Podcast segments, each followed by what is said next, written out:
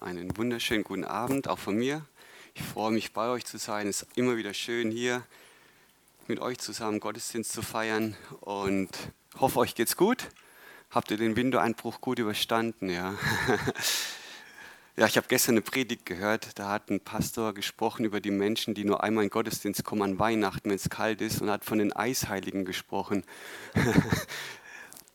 Und gestern war es auch ganz schön kalt, aber ich glaube, keiner von euch ist erfroren. Alle sind hier, das ist prima, sehr schön. Freue mich. Ja, ich möchte gleich mit einer Frage starten. Und zwar, wer von euch hat schon mal eine Schatzsuche gemacht? Ja, so ein paar Kinder, vielleicht von früher noch, aber vielleicht auch als Erwachsene. Heute nennt man das Geocaching. Vielleicht kennt ihr das auch. Der läuft mit einem GPS-Gerät oder mit seinem Handy rum und muss da irgendwelche Koordinaten eingeben. Und dann kommt man so zu einer Station und dort findet man wieder einen Hinweis, muss man wieder Koordinaten eingeben. Und irgendwann kommt man vielleicht hoffentlich am Ziel an und hat dann so eine kleine Schatztruhe, wo dann so eine Kleinigkeit drin ist, wo man dann sich rausnehmen darf, aber man darf dann auch wieder was Neues reinmachen. Das ist so Geocaching. Da läuft man in der Natur rum oder in der Stadt irgendwo und ist auf der Suche nach kleinen Schätzen.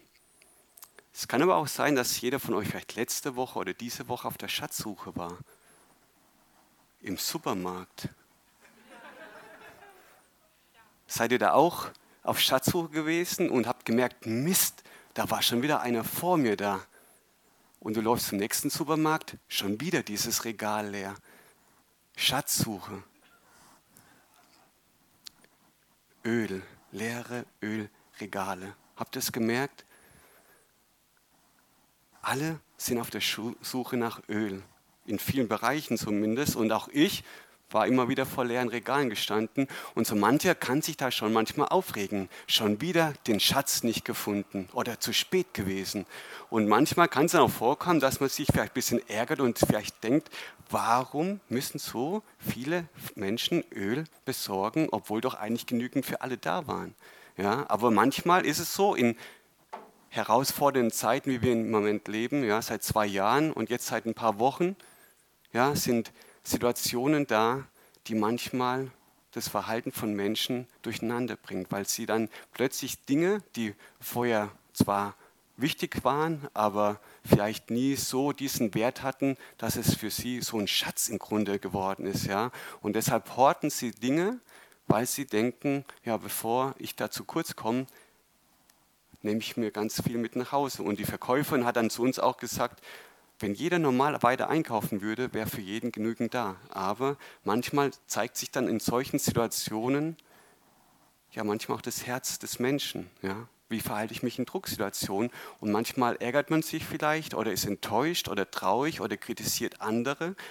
Und man merkt erstmal, ja, wie verhalte ich mich in solchen Situationen? Und das, was früher nicht wertvoll war, wird plötzlich zu einem Schatz, zu etwas Wertvollem, zu etwas Besonderem. Ja.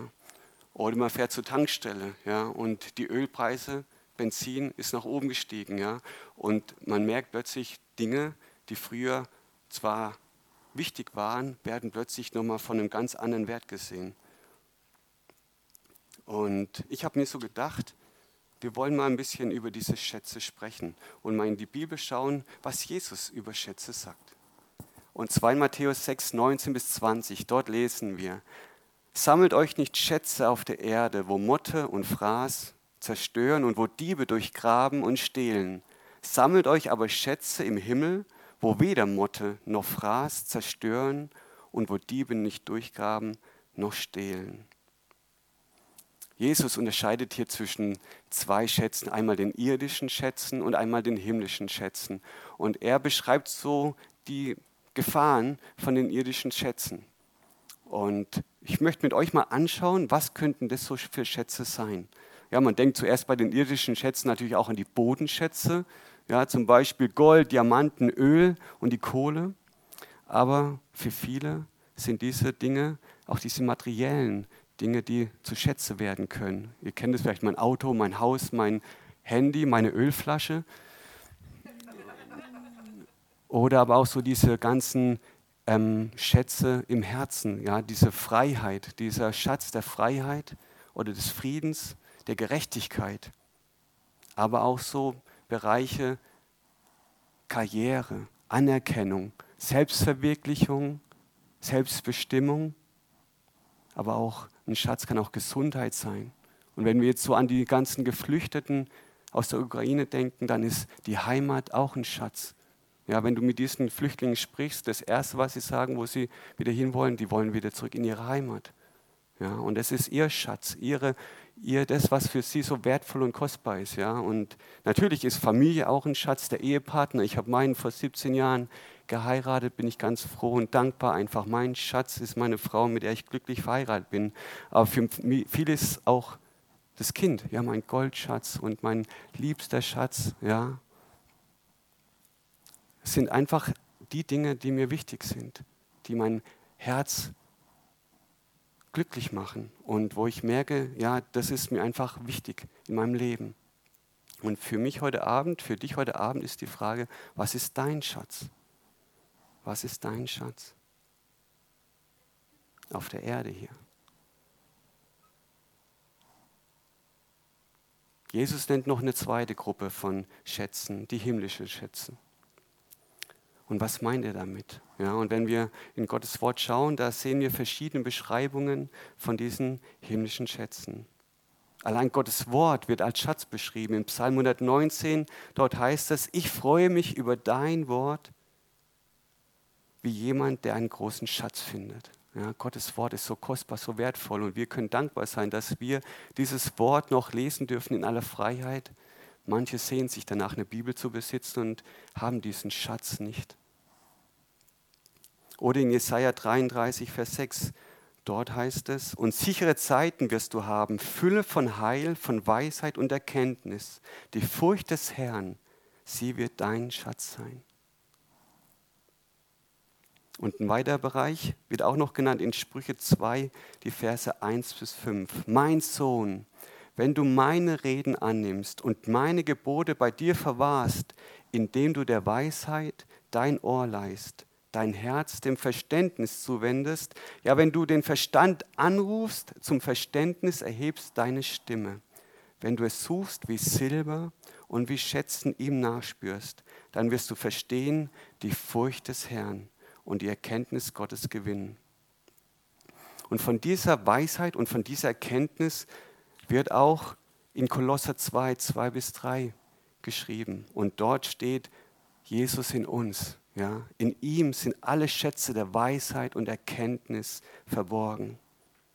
Jesus ist der größte Schatz, den wir in unserem Leben haben. Ja?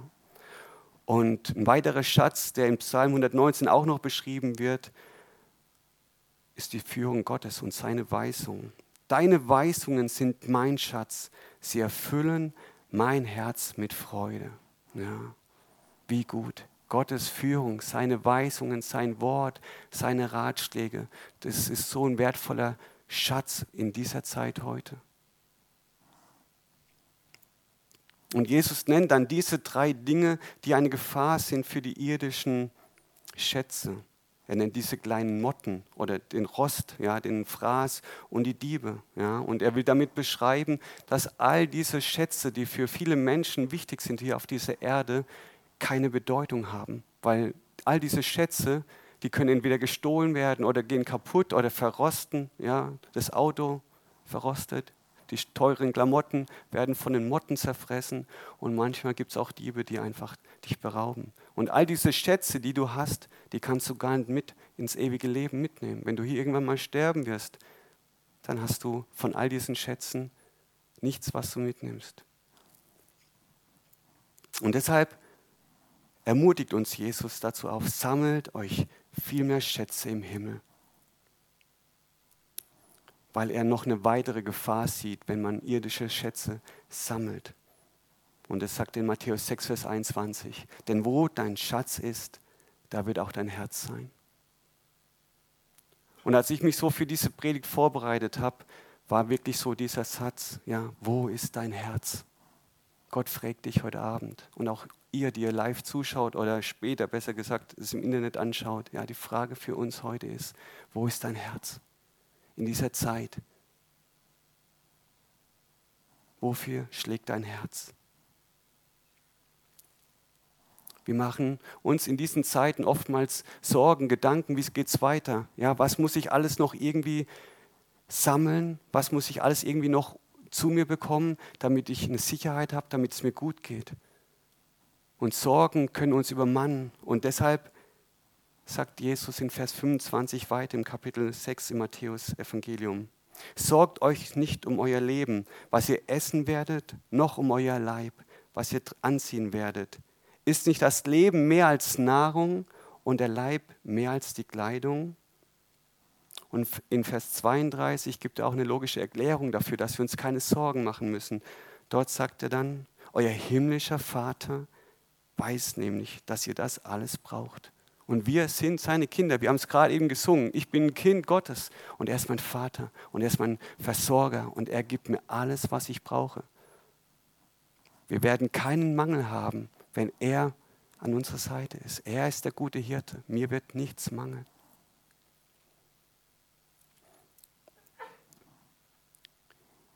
Jesus gibt uns deshalb auch einen ganz wichtigen Tipp, wie wir unser Leben hier auf dieser Erde gestalten können, damit es wirklich einen Wert hat, damit wir uns Schätze im Himmel sammeln können. Und dies sagte dann in Vers 33, trachtet vielmehr zuerst nach dem Reich Gottes, nach seinem Reich und seiner Gerechtigkeit, dann wird euch all das dazugegeben werden. Ja?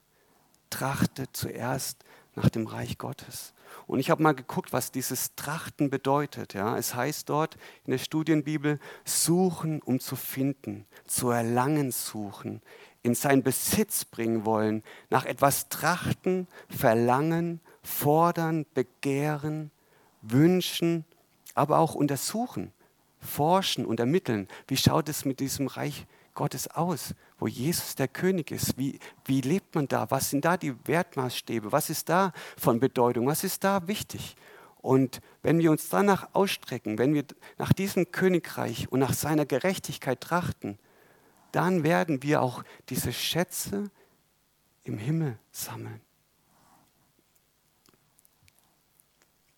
In Römer 14, Vers 17 heißt es, denn das Reich Gottes ist nicht Essen und Trinken, sondern Gerechtigkeit und Frieden und Freude im Heiligen Geist.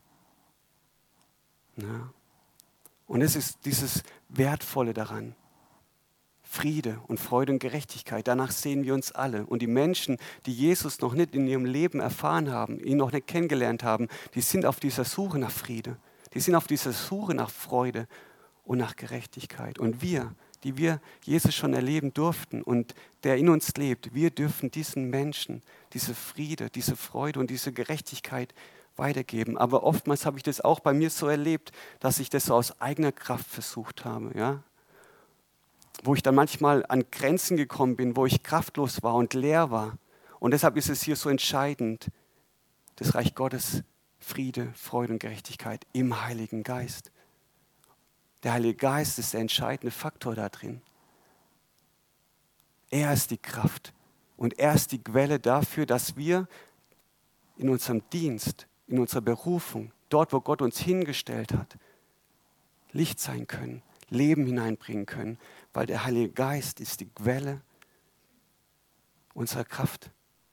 Und dann werden wir nie Mangel erleben, wenn wir im Willen Gottes darin auch gehen. Gemeinschaft, in der Gemeinsamkeit des Heiligen Geistes.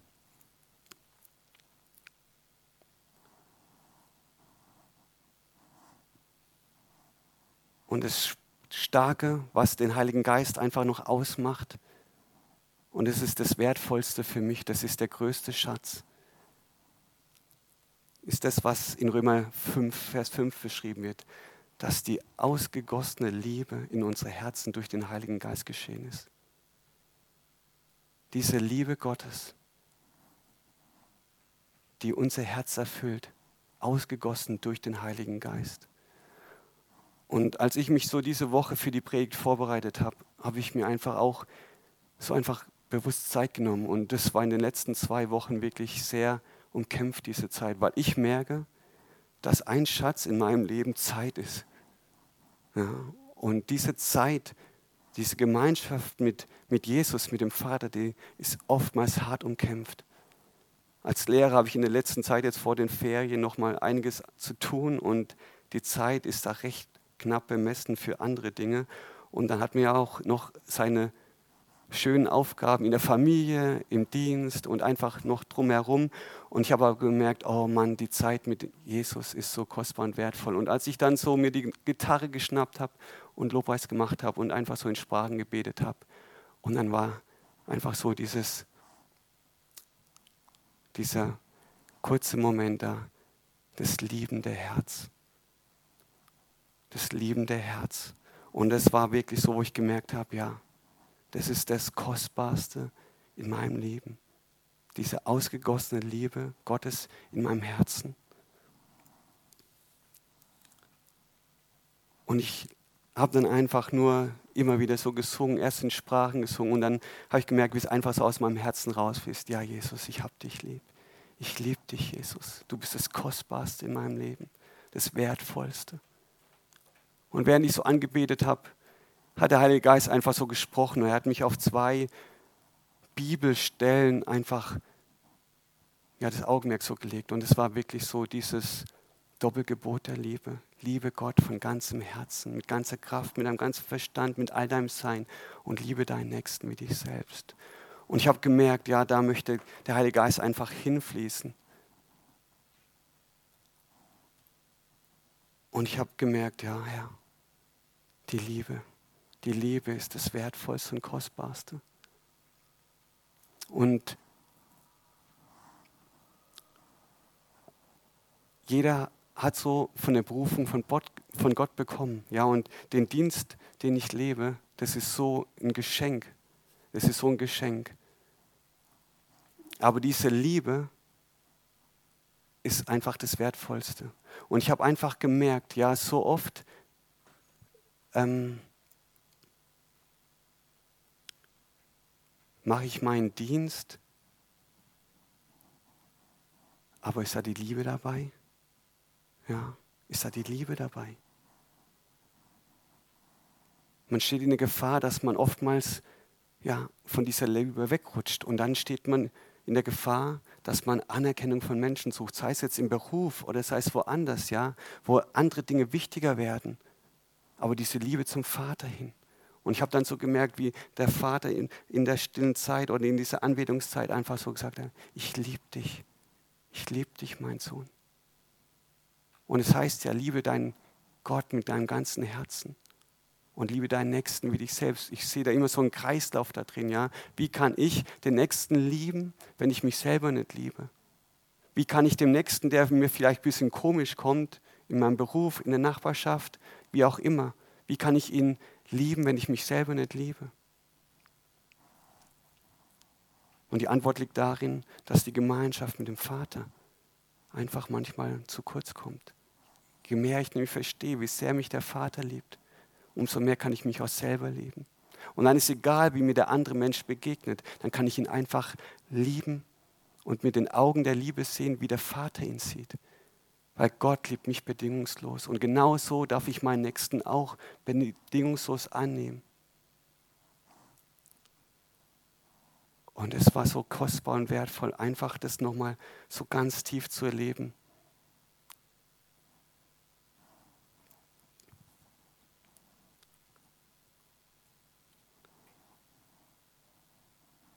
Und die andere Bibelstelle, das war eine Begegnung, ein Gespräch zwischen zwei Menschen, und zwar die, das Gespräch zwischen Jesus und Petrus. Der Petrus, der dreimal Jesus verleugnet hat und gesagt hat, ich gehöre nicht zu ihm. Ich gehöre noch zu den anderen Jüngern. Ich habe keine Ahnung, von wem du da sprichst. Als er gefragt worden ist, gehörst du auch zu Jesus? Und er hat ihn dreimal verleugnet. Und nach der Auferstehung von Jesus frühstückt Jesus mit den Jüngern am Ufer des See Genezareth. Und dann nimmt Jesus Petrus ein bisschen zur Seite. Und ihr kennt diese Unterhaltung. Aber ich habe nochmal gemerkt, wie der Heilige Geist mich da so reingeführt hat, wo Jesus den Petrus einmal fragt, hast du mich lieb? Und Petrus antwortet, ja Herr, du weißt, dass ich dich lieb habe. Und dann stellt Jesus, nachdem er zu ihm gesagt hat, ja, dann weide meine Schafe, stellt ihm nochmal diese Frage, Petrus, hast du mich lieb? Und Petrus antwortet ihm wieder, ja Jesus, du weißt, dass ich dich lieb habe. Und Jesus sagt wieder, weide meine Lämmer. Und zum dritten Mal die gleiche Frage, die gleiche Antwort. Und Jesus hat aber bei den ersten beiden Fragen, hast du mich lieb, dieses Wort Agape benutzt. Diese göttliche, bedingungslose Liebe. Aber Petrus antwortet ihm mit dieser Filio-Liebe. Du weißt, dass ich dich so brüderlich lieb habe, so eine Liebe, so eine emotionale Liebe. Aber diese Ebene, diese göttliche Liebe, Herr, du weißt, ich liebe dich, aber du weißt, was ich getan habe. Ich habe dich verraten. Ich habe dich verleugnet.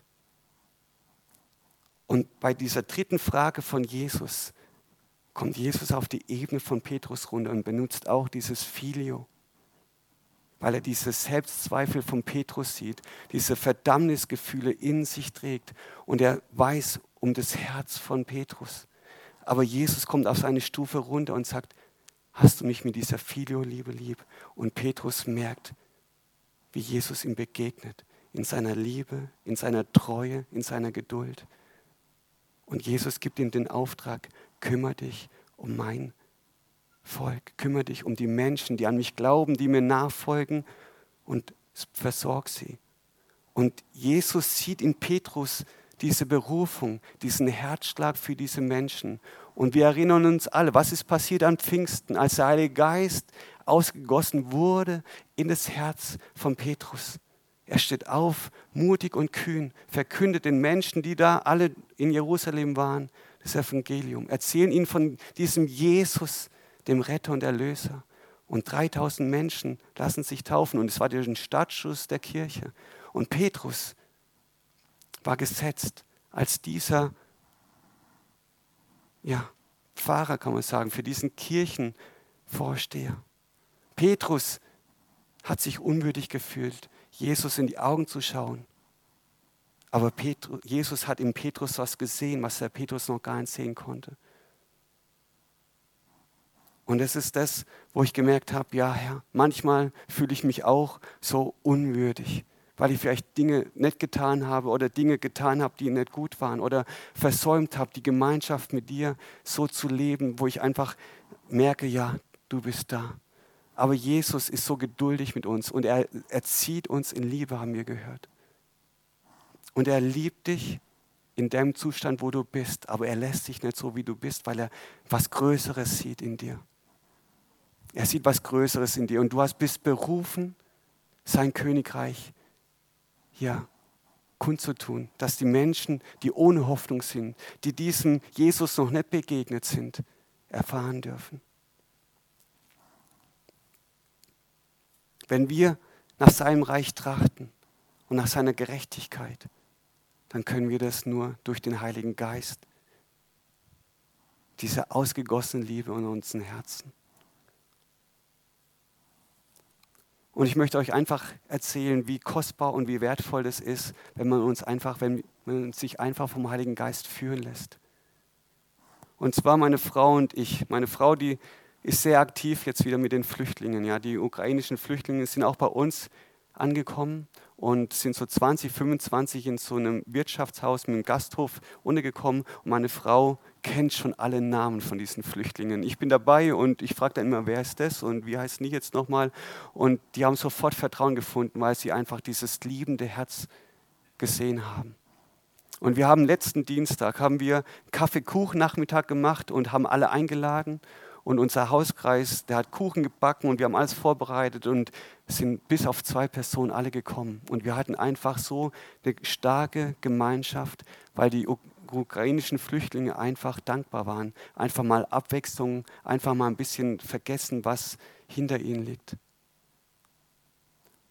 Und wir haben zusammen gesungen, da war eine Gitarre da, hat ein Junge Gitarre genommen, hat einfach ein ukrainisches Lied gesungen.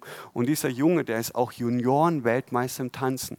Ja, und dann haben wir ihn wirklich ein, ermutigt zu tanzen und hat angefangen, Cha-Cha-Cha und Rumba und was auch immer so alleine zu tanzen. Und es waren einfach, die haben sich gefreut, sie haben gemerkt, sie werden wahrgenommen, sie werden ernst genommen und ihnen wird einfach diese, diese Liebe einfach geschenkt. Wir hätten denen auch Chips und Cola geben können, aber das wäre egal gewesen. Sie haben einfach gemerkt, ja, da ist eine Gruppe da, die heißt sie herzlich willkommen. Und am Ende von diesen Stunden haben sich drei Frauen bekehrt, weil sie einfach gemerkt haben, ja, Jesus ist da.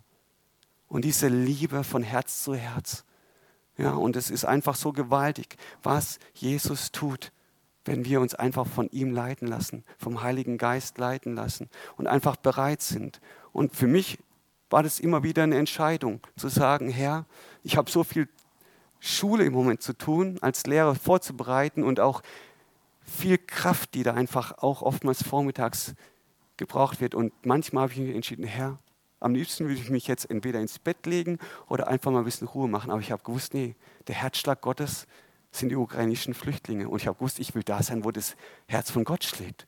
Und ich bin mit meiner Frau mitgegangen und es war einfach so eine gesegnete Zeit. Und jedes Mal, wenn wir dort sind, die sind einfach so dankbar, dass sie einfach jemanden haben, wo sie merken, das ist nicht oberflächlich, sondern da wächst Beziehung, da wächst Vertrauen. Und ich habe so aus der Frage von Jesus zu Petrus, als er ihn gefragt hat, liebst du mich? Höre ich auch so raus, vertraust du mir? Vertraust du mir?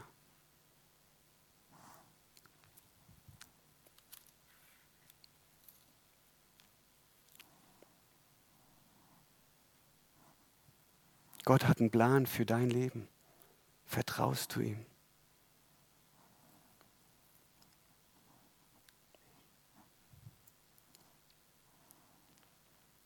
Vielleicht kennt ihr das Bild von diesem kleinen Mädchen, was so ein Teddybär in der Hand hält, vor Jesus ist und Jesus hält ihr so die Hand hin.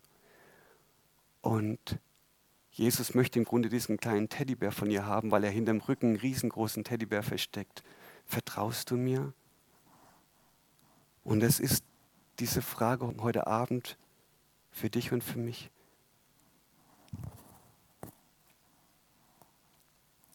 Wo ist dein Schatz? Was ist dein Schatz? Wo ist dein Herz? Hältst du an dem fest, wo du denkst, das ist mir kostbar und wertvoll, wo du eigentlich weißt, das sind Bereiche in meinem Leben, die möchte gern Jesus haben, weil er hat was viel Größeres für mich. unsere eigenen Sicherheiten oder diese Anerkennung von Menschen oder dieser Dienst, der ja wichtig ist, aber steht der Dienst über das, was Jesus da drin für dich vorbereitet hat? Lebst du deine Berufung zur Ehre Gottes oder willst du die Ehre bekommen durch deinen Dienst? Wir leben zu seiner Ehre. Und wir leben nicht für die Menschen, sondern vorrangig dass Jesus in allem die Ehre bekommt, denn er allein ist würdig. Und es ist das größte Geschenk, ja, das ist das größte Geschenk. Er hat gesagt, in der Bibel steht es, ja, er ist für uns gestorben, als wir noch Sünder waren. Es ist seine Gnade, dass wir da, wo wir sind, stehen und dass Gott uns berufen hat zu etwas Größerem, was wir noch vielleicht gar nicht sehen können. Und bist du bereit, die Dinge loszulassen, die vielleicht hier auf die auf dieser Erde wichtig sind? Bist du bereit, dich davon zu lösen und zu vertrauen, dass Gott was Größeres hat? Dass diese Schätze im Himmel viel mehr Wert haben als das, was vielleicht in deinem Leben wichtig ist? Ich weiß nicht, was dein Schatz ist. Ich weiß nicht, was dich vielleicht doch davon hält, voll und ganz in das hineinzukommen, was Gott mit dir geplant hat. Man spricht ja von diesen Flüchtlingsströmen, die erwartet werden, die kommen werden. Ich lese in der Bibel, dass Ströme lebendigen Wassers aus uns herausfließen werden, wenn der Heilige Geist in uns ist. Und wie begegnen wir den Menschen, die jetzt kommen werden? Mit diesen Strömen von Liebe, mit diesen Strömen von Annahme. Ich glaube, Gott hat uns in diese Zeit gestellt, damit wir einen Unterschied machen. Und ich glaube, dass jeder von uns zu was Größerem berufen ist und dass das, was kommen wird, so gewaltig werden wird. Aber bist du bereit, ganz loszulassen?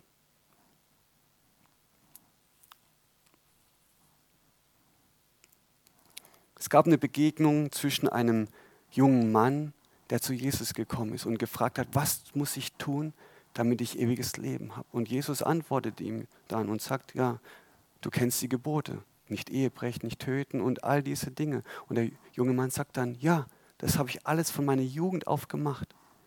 Und dann sagt Jesus, eins fehlt dir noch. Verkaufe alles, was du hast und komm und folge mir nach. Und als dieser junge Mann Jesus gefragt hat, hat Jesus dieses Herz von diesem jungen Mann schon gesehen. Und es steht dort, er hat ihn lieb gewonnen. Er kannte die Motive in seinem Herzen. Er wusste, was er dachte. Und als dann der junge Mann erfahren hat, was er noch zu tun hat, alles aufzugeben, war er erschrocken und ist traurig weggegangen.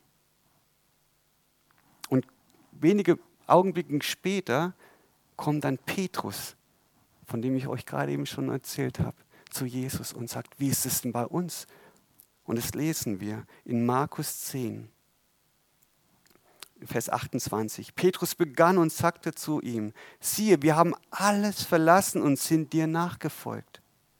Jesus sprach, wahrlich, ich sage euch, da ist niemand, der Haus oder Brüder oder Schwestern oder Mutter oder Vater oder Kinder oder Äcker verlassen hat, um meinetwillen und um des Evangeliums willen der nicht hundertfach empfängt, jetzt in dieser Zeit Häuser und Brüder und Schwestern und Mütter und Kinder und Äcker unter Verfolgungen und in dem kommenden Zeitalter das ewige Leben. Hundertfach. Wir sind in eine Familie hineingeboren worden, als wir unser Leben Jesus gegeben haben und wir haben so einen wertvollen Schatz, diese Gemeinde ja, dieser weltweiten Gemeinde. Und wenn wir jetzt mit Flüchtlingen zusammenkommen, die auch Christen sind und sie spüren, ja, hier ist Familie, hier sind wir herzlich willkommen, das ist so ein großer Schatz. Und Jesus sagt es hier, hundertfach bekommst du alles, wenn du für mich und für das Evangelium willen alles aufgibst. Das heißt jetzt nicht, dass du dein Haus verkaufen musst, dass du dein Auto verkaufen musst, aber bist du bereit, wenn Jesus spricht, geh dahin, dorthin zu gehen? Oder wenn Jesus sagt, verkauf es, damit du Geld hast für was anderes. Bist du bereit loszulassen? Und hier steht, unter Verfolgung. Aber das Entscheidende und Wichtige ist das ewige Leben. Und das kann man mit dem, was hier auf dieser Erde wertvoll und wichtig ist, kein bisschen vergleichen. Und deshalb sagt er hier schlussendlich, wenn du mir nachfolgst mit deinem ganzen Herzen, dieses ewige Leben, was auf dich wartet, das ist so grandios. Und das ist das, was dich motiviert, das zu gehen, was ich mit dir gehen möchte. Komm und folge mir nach. Mit deinem ganzen Herzen, mit deiner ganzen Kraft, mit deiner ganzen Seele.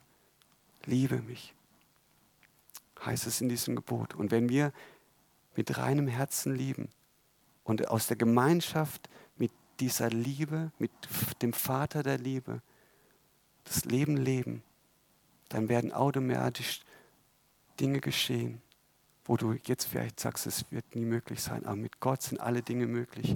Und ich glaube, wir stehen vor Zeiten, wo Wunder geschehen werden, aber bist du bereit dazu, dann auch alles Gott anzuvertrauen, damit er durch dich das wirken kann, was er geplant hat? Und ich lade dich jetzt einfach ein, wenn wir noch so vor den Herrn gehen, in diese Gemeinschaft mit ihm, diese Frage, was ist dein Schatz und wo ist dein Herz? Und der Heilige Geist wird zu dir sprechen. Und dann lade ich dich ein, antworte ihm. Antworte ihm. Und Sei bereit loszulassen, weil Gott hat Größeres als das, was für dich wichtig ist, aber was in seinen Augen gar keinen Wert hat. Diese irdischen Schätze, wonach wir vielleicht streben und wo uns vielleicht viel Zeit und Kraft und Geld kosten. Aber erwarte, dass Gott Größeres für dich heute Abend geplant hat und für das, was kommen wird. Gott liebt dein Herz. Und im, im Wort heißt es auch, gib mir mein Sohn, meine Tochter, dein Herz und hab Wohlgefallen an meinen Wegen. Bist du bereit, dein Herz Gott zu geben?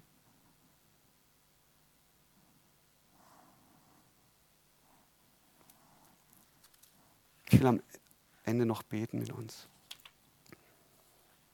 Heiliger Geist, ich danke dir. Ich danke dir für dein Reden, für dein Wirken, für das Wort, das du lebendig machst. Und ich danke dir, dass du diese ausgegossene Liebe in unseren Herzen bist. Und ich danke dir, dass wir wirklich jetzt antworten dürfen auf dein Werben, unser Herz dir ganz zu geben, Vater. Du bist diese Liebe. Du bist alles, wonach wir uns sehnen. Und ich bete, dass wir loslassen können von den Dingen, die uns halt davon fernhalten, dir ganz nachzufolgen. Ich danke dir, dass du Freiheit hast für uns und ich danke dir für Freude, die sich Bahn bricht. Und ich danke dir, Herr, dass in allem unsere Herzen und unsere Gedanken bewahrt bleiben in deinem Frieden. Dass wir uns keine Sorgen machen müssen, Herr, sondern dass du uns wirklich mit all dem versorgst, was wir brauchen. Ich gebe dir alle Ehre dafür jetzt und ich bete, Herr, dass dein Wille geschieht und dass du in allem die Ehre bekommst. Amen.